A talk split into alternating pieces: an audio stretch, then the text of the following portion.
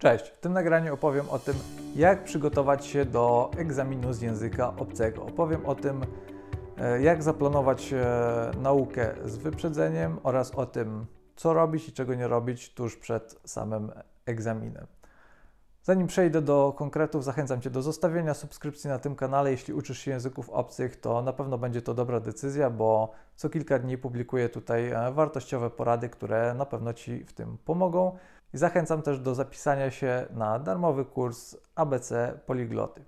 Na początku muszę Ci powiedzieć o tym, że nie jestem fanem uczenia się języków obcych z myślą o jakimś konkretnym egzaminie, bo rzeczywistość pokazuje, że takie egzaminy mają niewiele wspólnego z prawdziwym życiem i z tym, jak korzystamy z języka obcego w takich codziennych sytuacjach.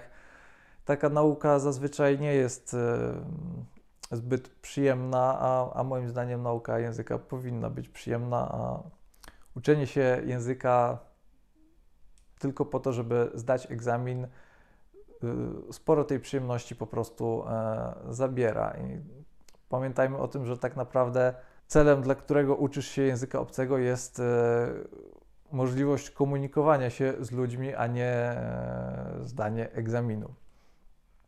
Przejdźmy teraz do tego, co warto zrobić przed przystąpieniem do takiego egzaminu. Pierwszą absolutnie podstawową rzeczą jest to, żeby poznać wymagania. Jest to pewnie oczywiste, a bardzo wiele osób tego nie robi. Oczywiście zależy to od tego, o jaki egzamin chodzi, ale jeżeli mówimy na przykład o maturze albo o egzaminach certyfikacyjnych, no to nie ma z tym najmniejszego problemu, bo takie wymagania są po prostu dostępne w internecie, wystarczy je odszukać, wydrukować i przeczytać i wtedy mamy gotową listę tego, co powinniśmy umieć. Jeżeli na przykład czeka Cię egzamin maturalny, no to wystarczy wejść na stronę CKE, tam znaleźć sobie wymagania, które obowiązują na danym egzaminie i się po prostu z tym zapoznać.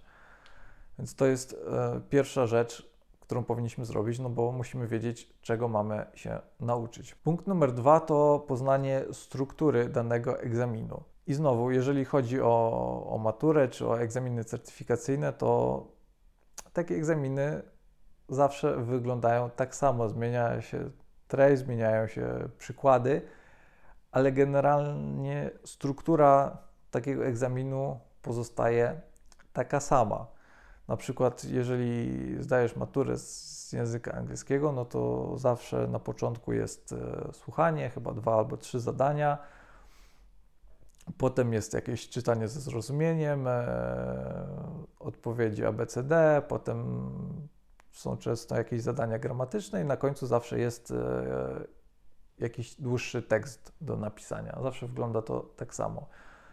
I dzięki temu, że poznasz strukturę danego egzaminu, będzie Ci łatwiej zaplanować to, w jaki sposób w ogóle do tego egzaminu przystąpić. I na przykład, jeżeli wiesz, że na egzaminie maturalnym na początku jest słuchanie i tylko na początku, no to wiesz już, że nie warto patrzeć, co jest tam dalej i nie ma sensu czytać kolejnych zadań, bo wiesz, że na samym początku musisz się skupić na słuchaniu, a później już nie będzie do tego powrotu, no bo już nie będzie takiej możliwości, żeby ponownie odsłuchać to nagranie, które zostanie odtworzone na początku. Punkt numer 3 to przygotowanie planu nauki. Oczywiście lepiej zacząć wcześniej i lepiej rozłożyć sobie tą naukę na trochę mniejsze porcje. W przypadku języków jest to trochę problematyczne, bo na przykład jeśli czeka nas egzamin z historii, no to ten materiał jest dość łatwo sobie podzielić i na przykład możemy sobie założyć, że w styczniu będziemy się uczyć XV wieku, w lutym XVI wieku i tak dalej, i tak dalej. Jest dużo łatwiej to jakoś podzielić i zaplanować.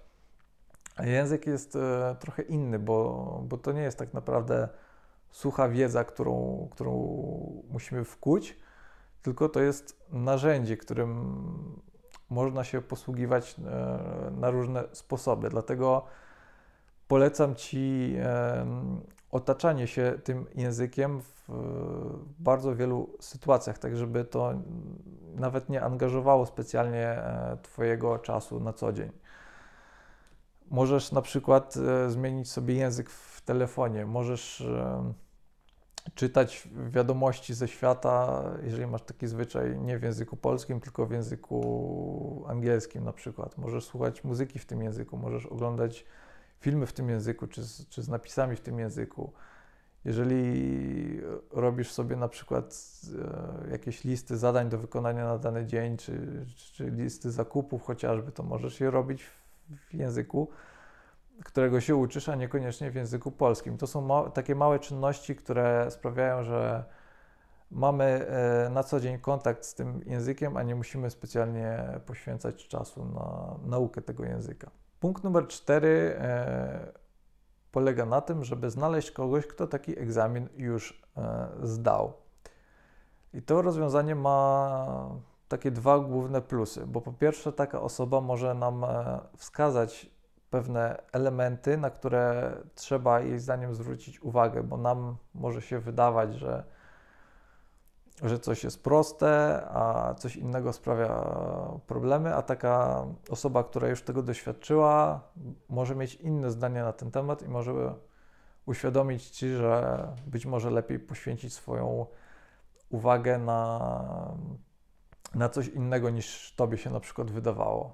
No i taka osoba może też Cię uspokoić i powiedzieć Ci, że tak naprawdę to nie jest takie straszne. Kolejna ważna rzecz, którą warto zrobić, to egzaminy próbne. Chodzi o takie egzaminy próbne, które możesz przeprowadzić sobie po prostu w domu. Jeżeli mówimy o egzaminie pisemnym, to w bardzo wielu przypadkach możesz znaleźć sobie takie egzaminy z poprzednich lat w internecie i po prostu drukujesz sobie taki arkusz i go rozwiązujesz. Dotyczy to egzaminu maturalnego, ale również egzaminów certyfikacyjnych. Takie arkusze są publikowane w internecie.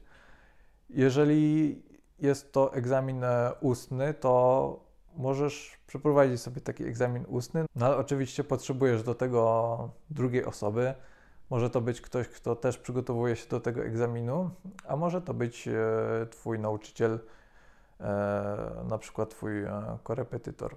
Dwa ostatnie punkty dotyczą tego, co robić dzień przed albo tuż przed i w dniu samego egzaminu. Jeśli chodzi o dzień przed egzaminem, to raczej nie ucz się, bo zakładam, że uczysz się danego języka od miesięcy czy od lat i tak naprawdę ten jeden dzień niczego nie zmieni. Jeśli czegoś nie wiesz, to no to nie wiesz i trudno. Istnieje minimalna szansa, że nauczysz się czegoś nowego dzień przed egzaminem. Jest to raczej niemożliwe. Oprócz tego ważne jest to, żeby dzień przed egzaminem pójść wcześniej spać i naprawdę dobrze się wyspać, bo to sprawi, że po prostu kolejnego dnia będziesz w lepszej formie. Jakiś czas temu nawet natrafiłem na badania, które pokazywały, że właśnie nie warto zarywać nocy i uczyć się do późna dzień przed egzaminem i tam były zestawione ze sobą dwie grupy studentów. Jedni uczyli się do późna w nadziei, że to im pomoże, a inni uczyli się krócej i poszli wcześniej spać i okazało się, że ci, którzy poszli wcześniej spać i uczyli się mniej, mieli później lepsze wyniki na egzaminie. Jeśli chodzi o sam dzień egzaminu, zazwyczaj takie egzaminy odbywają się w godzinach porannych przed południem. Byłoby dobrze, gdybyś poświęcił chociaż chwilę rano na uprawianie jakiegoś sportu. Może to być nawet zwykła gimnastyka. Jeśli uda Ci się znaleźć trochę czasu rano, może to być też spacer.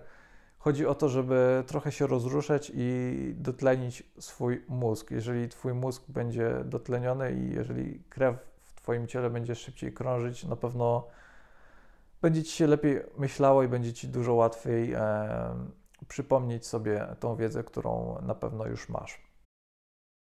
Warto na pewno zjeść porządne śniadanie przed takim egzaminem. Byłoby dobrze, żeby to było śniadanie białkowo-tłuszczowe, takie, które doda Ci energii, które nie sprawi, że później poczujesz taki zjazd energetyczny, który akurat może przypaść na godzinę tego egzaminu. Nie przychodź raczej zbyt wcześnie na miejsce, bo to nie ma sensu. Oczywiście zrób wszystko, żeby się nie spóźnić, ale najlepiej być tak kilka minut przed wyznaczoną godziną. Jeżeli przyjdziesz tam pół godziny wcześniej czy godzinę wcześniej, to będziesz się tylko niepotrzebnie stresować, a nie o to tutaj chodzi. Moim zdaniem dużo lepiej wejść na taki egzamin po prostu z marszu i uniknąć tego zbędnego czekania i stresowania się. I raczej też staraj się z nikim nie rozmawiać przed takim egzaminem, bo z doświadczenia wiem, że takie rozmowy tylko dodatkowo stresują i potęgują to napięcie. No chyba że taka rozmowa miałaby dotyczyć czegoś zupełnie innego, co pozwoli Ci się zrelaksować przed takim egzaminem. Wtedy okej, i myślę, że to jest nawet wskazane. Mam nadzieję, że te porady Ci w jakimś stopniu pomogą. Jeśli chcesz, możesz podzielić się w komentarzu tym, jaki egzamin Cię czeka, a jeśli jesteś już po, to jak Ci poszło. Przypominam o tym, żeby subskrybować ten kanał i zapisać się na darmowy kurs, do którego link znajdziesz w opisie.